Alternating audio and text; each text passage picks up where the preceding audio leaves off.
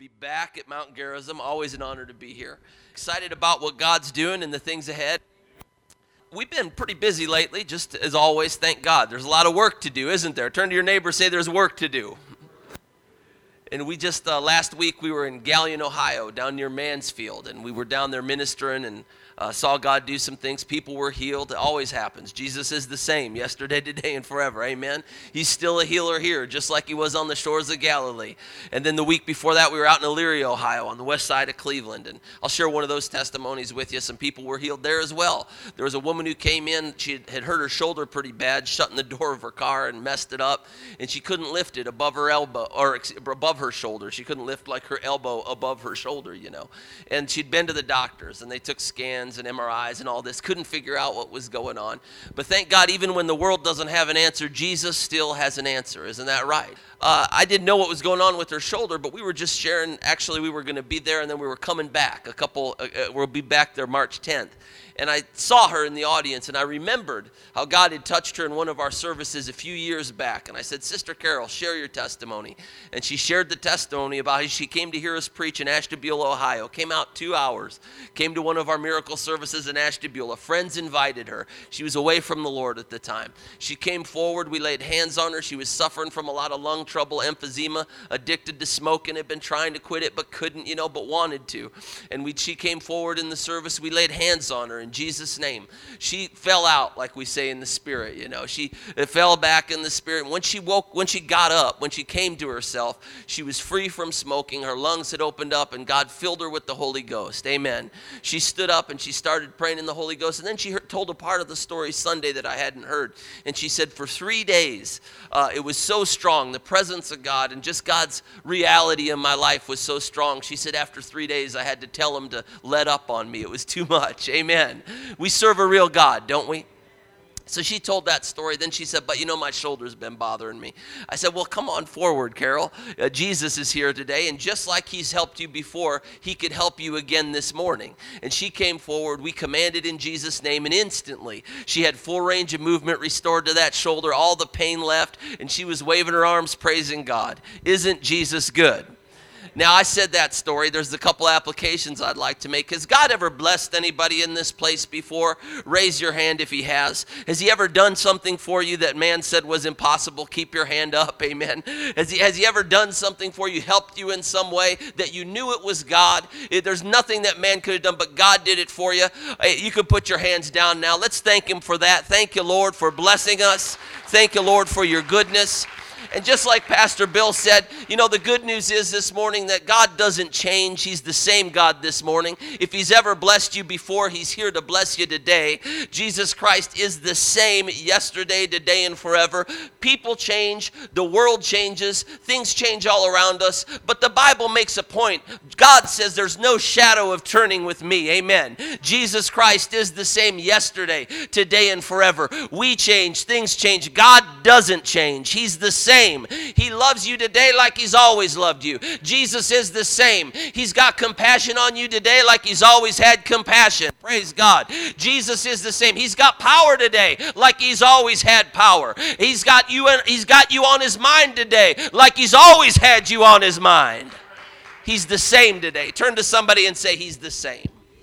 If you have your Bibles with you, turn with me to the book of John this morning. If you don't, you could maybe read on with somebody nearby or just listen and we'll read.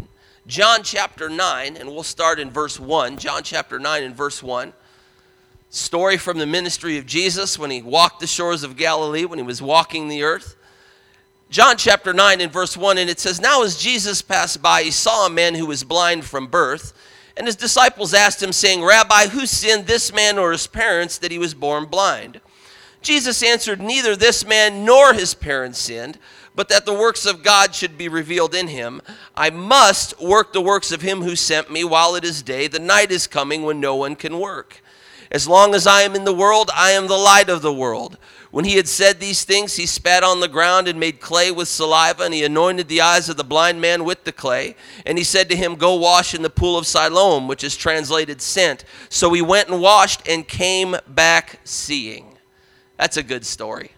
he went and washed and came back seeing. Now, there's been a lot of confusion about this story. You know, there's the part where it says here in the beginning, the disciples are asking, they said, Rabbi, who sinned, this man or his parents, that he was born blind? Jesus said, Neither this man nor his parents sinned, but that the works of God should be revealed in him. And some people have misinterpreted that as thinking, well, God must have made that man blind so that he could then see at a later time. But you see, Jesus said, No, this man wasn't blind because he sinned or because his parents sinned. He said, But that the works of God might be seen. In other words, the works of God hadn't been seen in this man's life yet. Jesus said, but they're about to be seen, but that the works of God might be seen. So that means somebody else had been working before that point. Turn to your neighbor, say somebody else.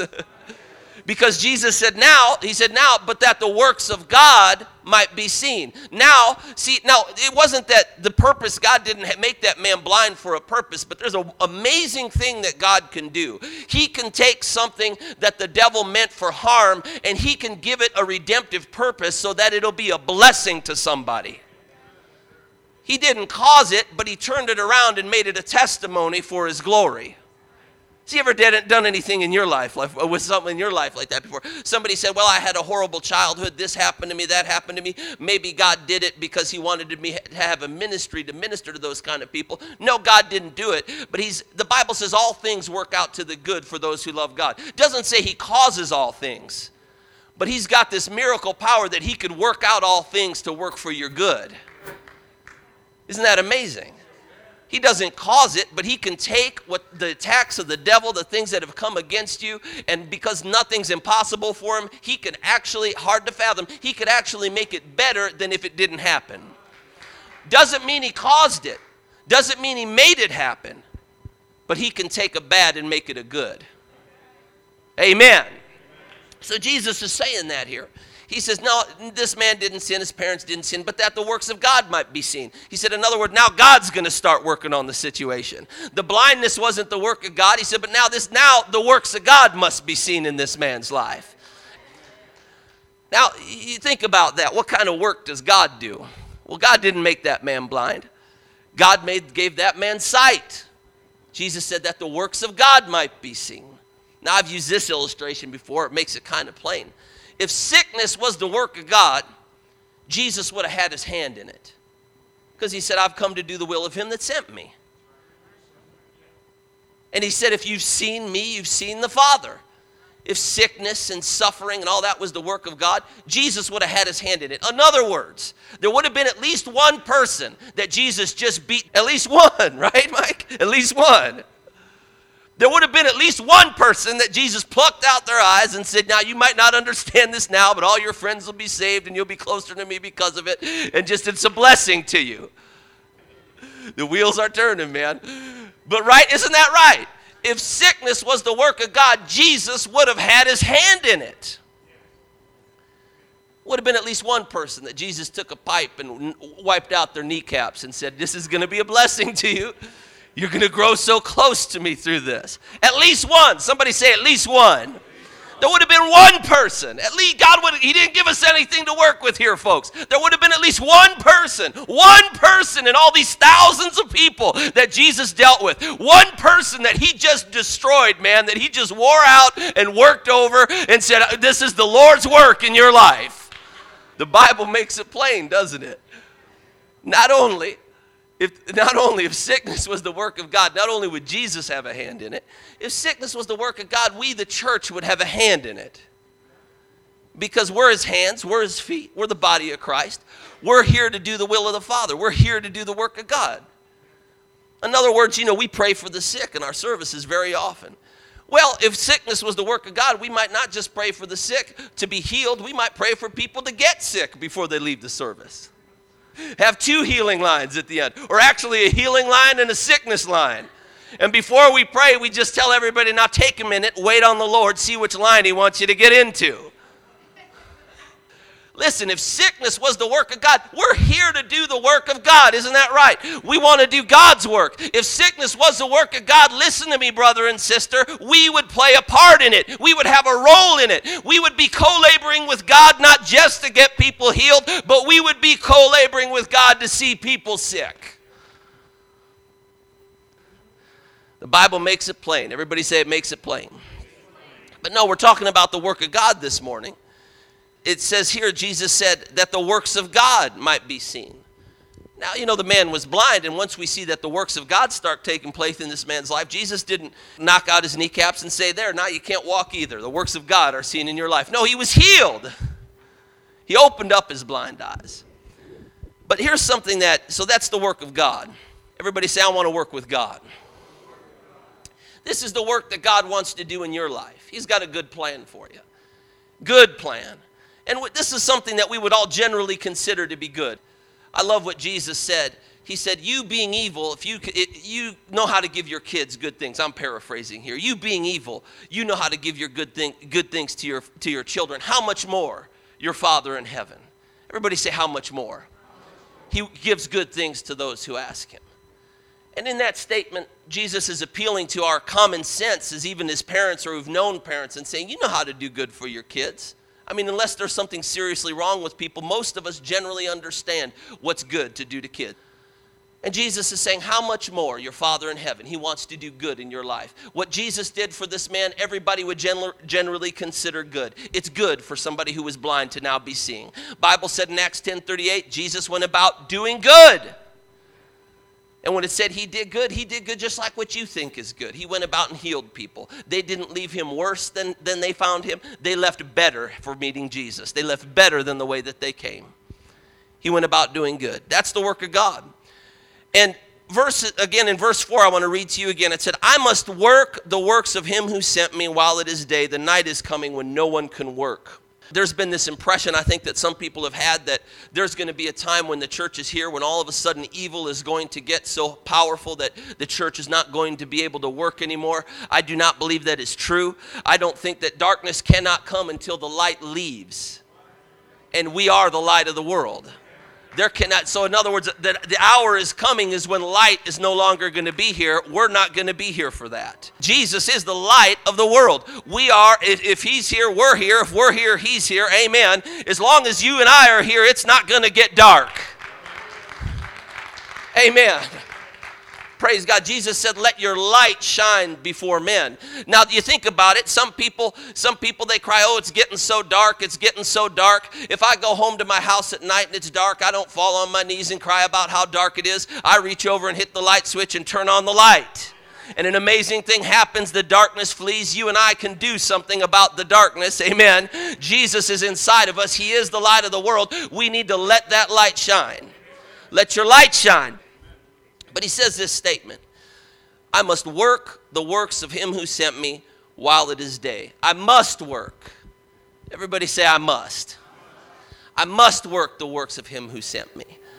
Now, then he said in another translation, it's translated actually, Jesus says there, we must work the works of him who sent me. Talking to his disciples, he said, we have to do it. Turn to your neighbor and say, we got to work. There's a work that Jesus said we must do. We must do this work. Look at the characteristics of the work of God. Folks, if there's ever been an hour where we need to be about the work of God, it's this hour. now is the time. We've come to the kingdom for a time such as this. This is the season that we were born in. God could have chosen any other time for us to be born, any other place, but we were born now. We were born here. This is the time that God chose for us to walk the earth. He had a purpose in that. And in our time, in the time that He placed us on this earth, that He chose for us to live, could have been 200 years ago, could have been sometime in the future, but right now, we were born for this time. And right now, we must do the work of Him that sent us we must do the work of him that sent us. Now there's a lot of work that's good to do and there's a lot of work that uh, blessing to people and there's a lot of work that's reasonable things that you could do but there's one work that we must do. We must do the works of him that sent us. We must do it. You ever have a job around the house and everybody in the house thinks that somebody else is going to get to it. Everybody always thinks well somebody else is going to do it right? Whether it be dishes or feeding the cat or you know whatever somebody's going to do it. Everybody always assumes that somebody else is going to be about doing it and what happens? It, nobody does it. It doesn't get done because everybody thinks somebody else is doing it. Has that ever happened in your house? Raise your hand Everybody thinks, well, somebody else will do it. I think that's how we think about the works of God sometimes. Somebody's going to do it. Somebody else will do it. I'm busy. Somebody else. No, we must. Everybody say we. We must do the works of Him that sent us. we got to be about that work. We must do the works of him that sent us. What is this work? Number one, it's a supernatural work.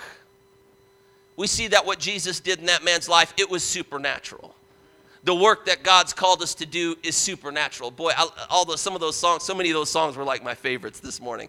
I've got a river of life flowing out of me, makes the lame to walk and the blind to see, opens prison doors, sets the captives free. I've got a river of life flowing out of me. That's a supernatural thing that happens in the life of the believer. There's supernatural power that flows out of the life of the believer. Listen, it's important that we feed the poor. We should do it. It's important that we're that we you know are a blessing to people and kind to people, we should do it. But there is a work that we must do. We must do supernatural work. Amen. We must do the work of God because if we don't do it, nobody else will do it. Are you hearing me this morning? If we don't do it, nobody else can do it. They said of Jesus, no man could do these miracles unless God be with him. The kind of work that we need to do, it's only people could do that have God with them. Amen. We've got to do the works of him that sent us.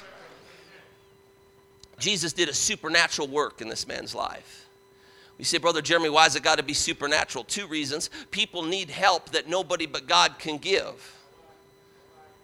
People need help that nobody but God can give. And we can help people to a certain degree, but there is a help that every human being needs that only God can give.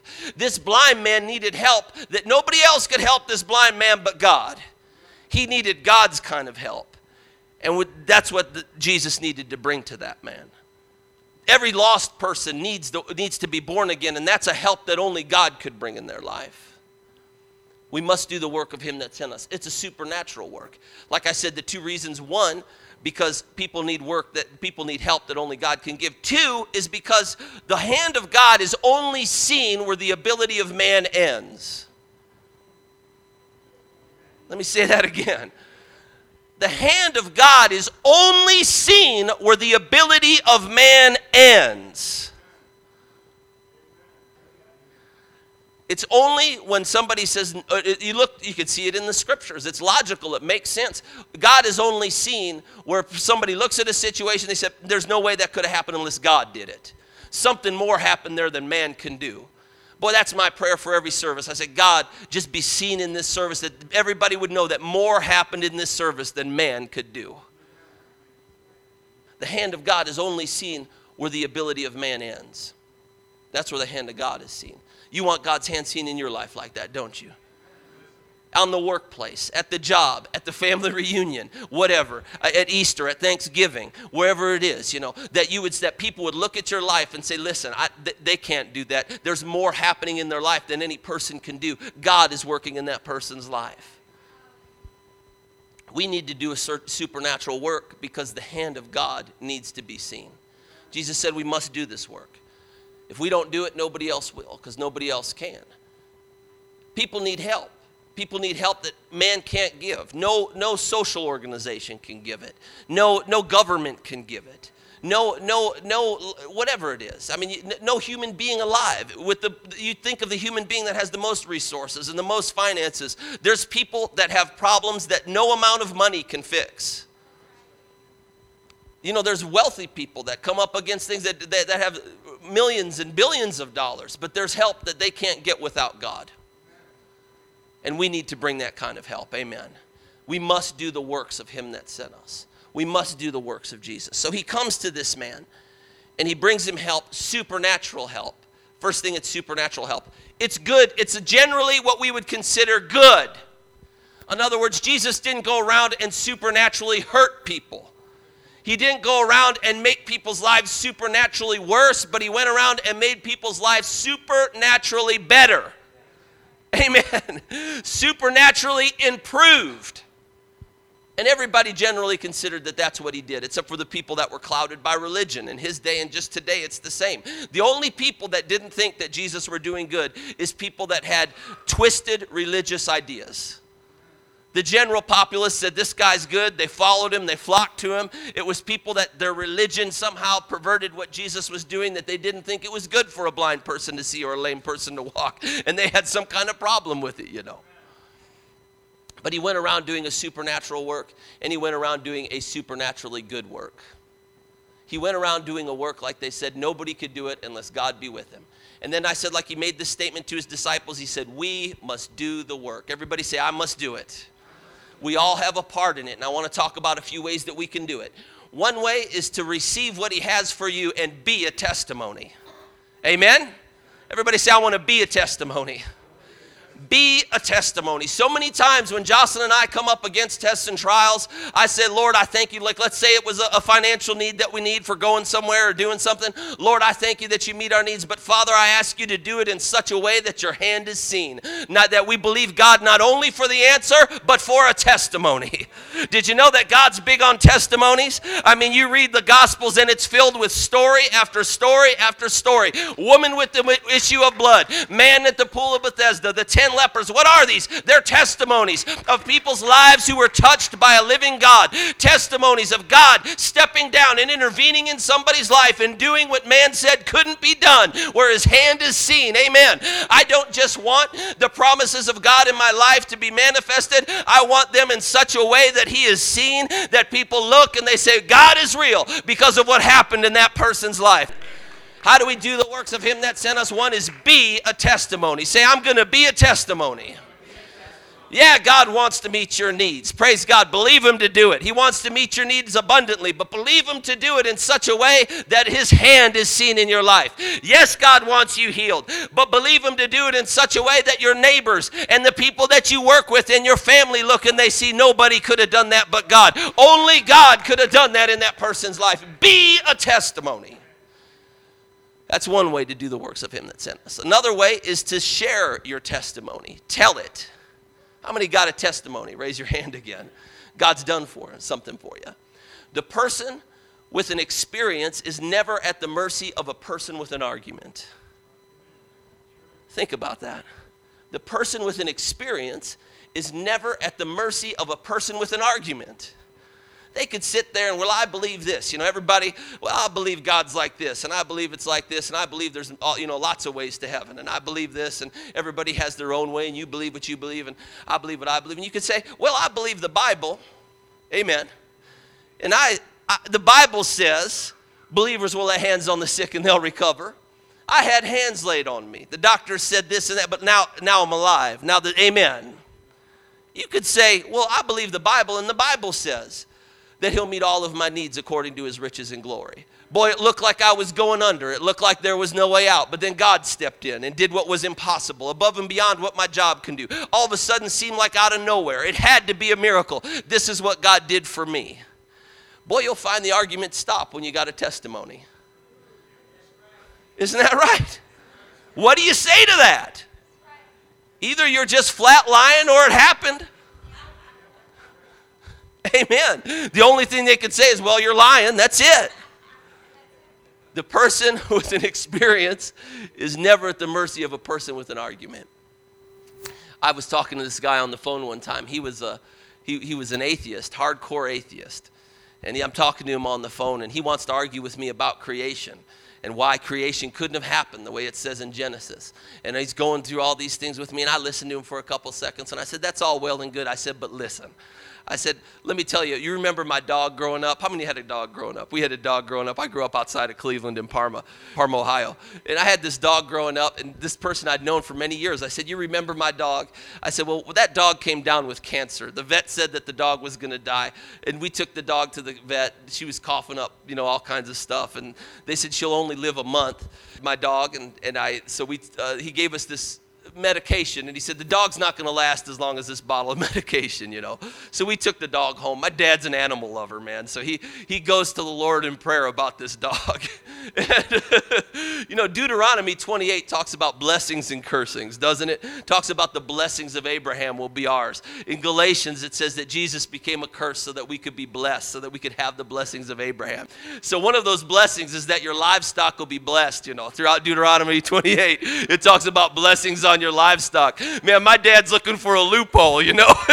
he goes to the blessings of Abraham. He says, This is my livestock. Listen, we could have fit three of my yards in this sanctuary right here. When you you live out when you live on the west side of Cleveland, the only livestock you got room for is a miniature collie, you know. But my dad figured the word applies. So he said, so he said, Lord, you said my livestock would be blessed. Cancer's not a blessing, and I'm standing on your word.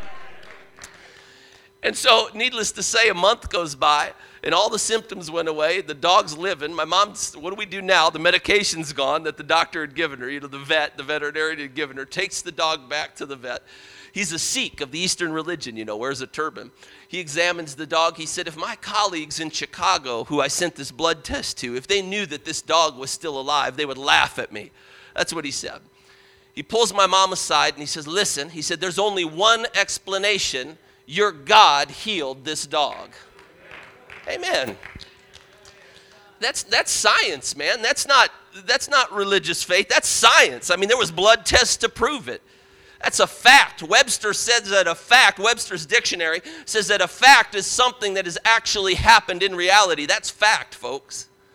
So I told him that testimony. Then I shared some more. You know, I won't go into all of them today, but I just shared some more. He was silent. He didn't have an argument. He said, Well, I think I should maybe get in one of your services. I said, Yeah, I think you should. The hand of God is seen where the ability of man ends. And God needs to be seen in this generation. We could do something about it. One, we could be a testimony. Two, we can share a testimony. You got stories like that, share them, tell them, put them on Facebook. When God does something for you, Amen. Use it. God does something for you that, that there's no explanation for. Man couldn't have done it. Put it, get it out there. God got his testimonies out there, didn't he? He wanted us to know what Jesus did in the lives of people. He wanted us to know story after story of how people's lives were changed. We can follow that example. Be a testimony and get your testimony out there. What else can we do? Make some testimonies. What do you mean? Bible says believers will lay hands on the sick and they'll recover. How many believers do we have in here? Bible says believers will cast out demons. Mark 16. Bible says signs will follow those who believe. God's got a signs and wonders ministry for you. At your workplace, at your neighborhood, in your family. Signs follow believers. Where do you go? Well, I go to work. I go I go overseas. I go here. I go there. Well, signs follow you wherever you go. Signs follow believers. That means they follow you to work. Amen. They follow you to school. They follow you to your neighborhood. Signs follow believers. Everybody say signs follow me. So we need to make some testimonies. How? By accepting our signs and wonders ministry. Every one of you have one this morning. Believers will lay hands. Signs will follow believers. Not just the evangelist, not just the pastor, not just the prophet, not just the apostle, not just the teacher. Signs will follow believers. Say it again. Say, signs follow me. Said the disciples went out and preached everywhere, God working with them, confirming the word with the signs that accompany it. Signs accompany the word. We need those signs today, don't we?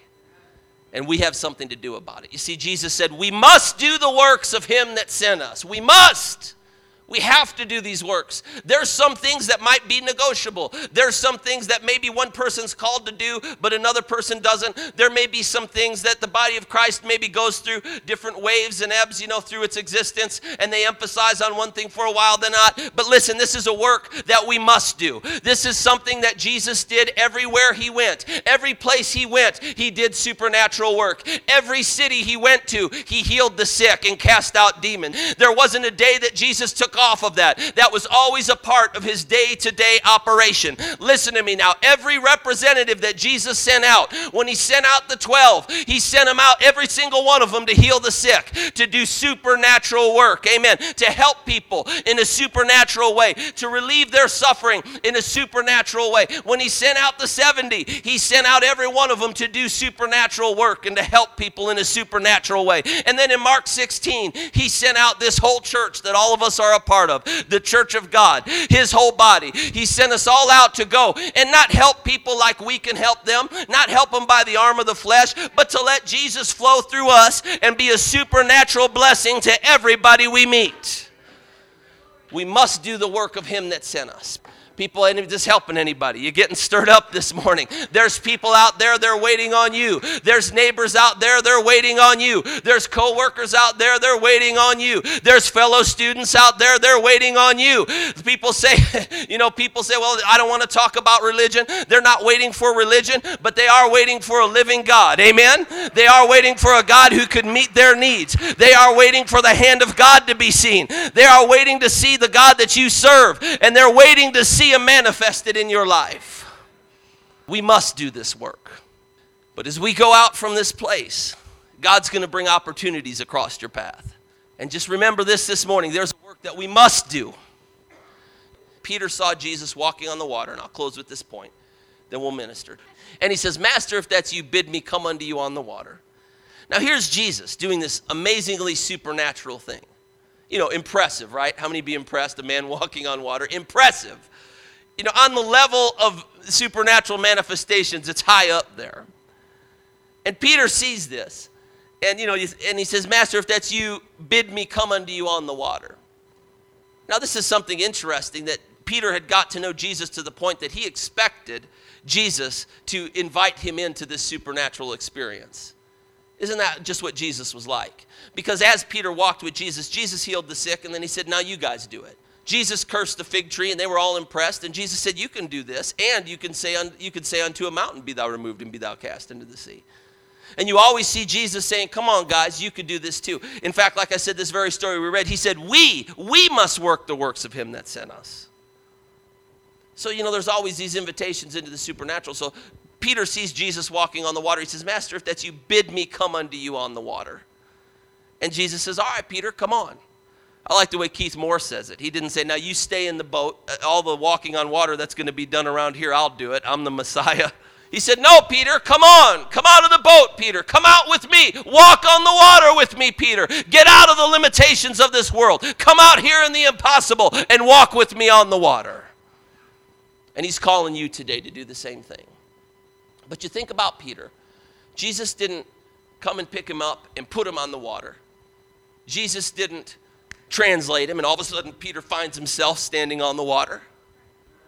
But all he had was the word of Jesus. Everybody say the word. All he had was the word of Jesus that said, Peter, come to me. And all Peter had, we don't have any evidence in scripture that he had goosebumps, that he had any witness of the Spirit. He didn't, there wasn't a choir of angels singing. He had just the words of Jesus. And he said, Come to me, come here. And Peter acted on the word of Jesus, expecting, just because he acted on the word of Jesus, that when his foot hit that water, that God's power would meet him there. There comes some point in time where you just got to act on the word. Just do it and expect Him to meet you there. Now, we don't have time. We've talked about it some here before, but this was just on my heart this morning. It's been on my heart for a couple months, and it was on my heart for you this morning. We must do the works of Him that sent us. We must. Supernatural work. Lot of work to do in the church, a lot of good things to do. We should do all, there's a lot of things we need to be doing. But this supernatural work, we must not neglect it. We must do this work give people supernatural help. Now, there's a lot of aspects that we can help people supernaturally. He could help us, just we can speak words to people. He could reveal to us things. Prophecy, tongues and interpretation of tongues, words of knowledge, words of wisdom, gifts of healing. There's ways that God helps us, but we have to let God work through us in these ways because people need to be helped in more ways than we could help them. And He wants to help you here this morning. Praise God. Let's pray. Father, we thank you for today. We thank you for this word. We thank you for Jesus. Father, there's a work that we must do. We must bring people Jesus.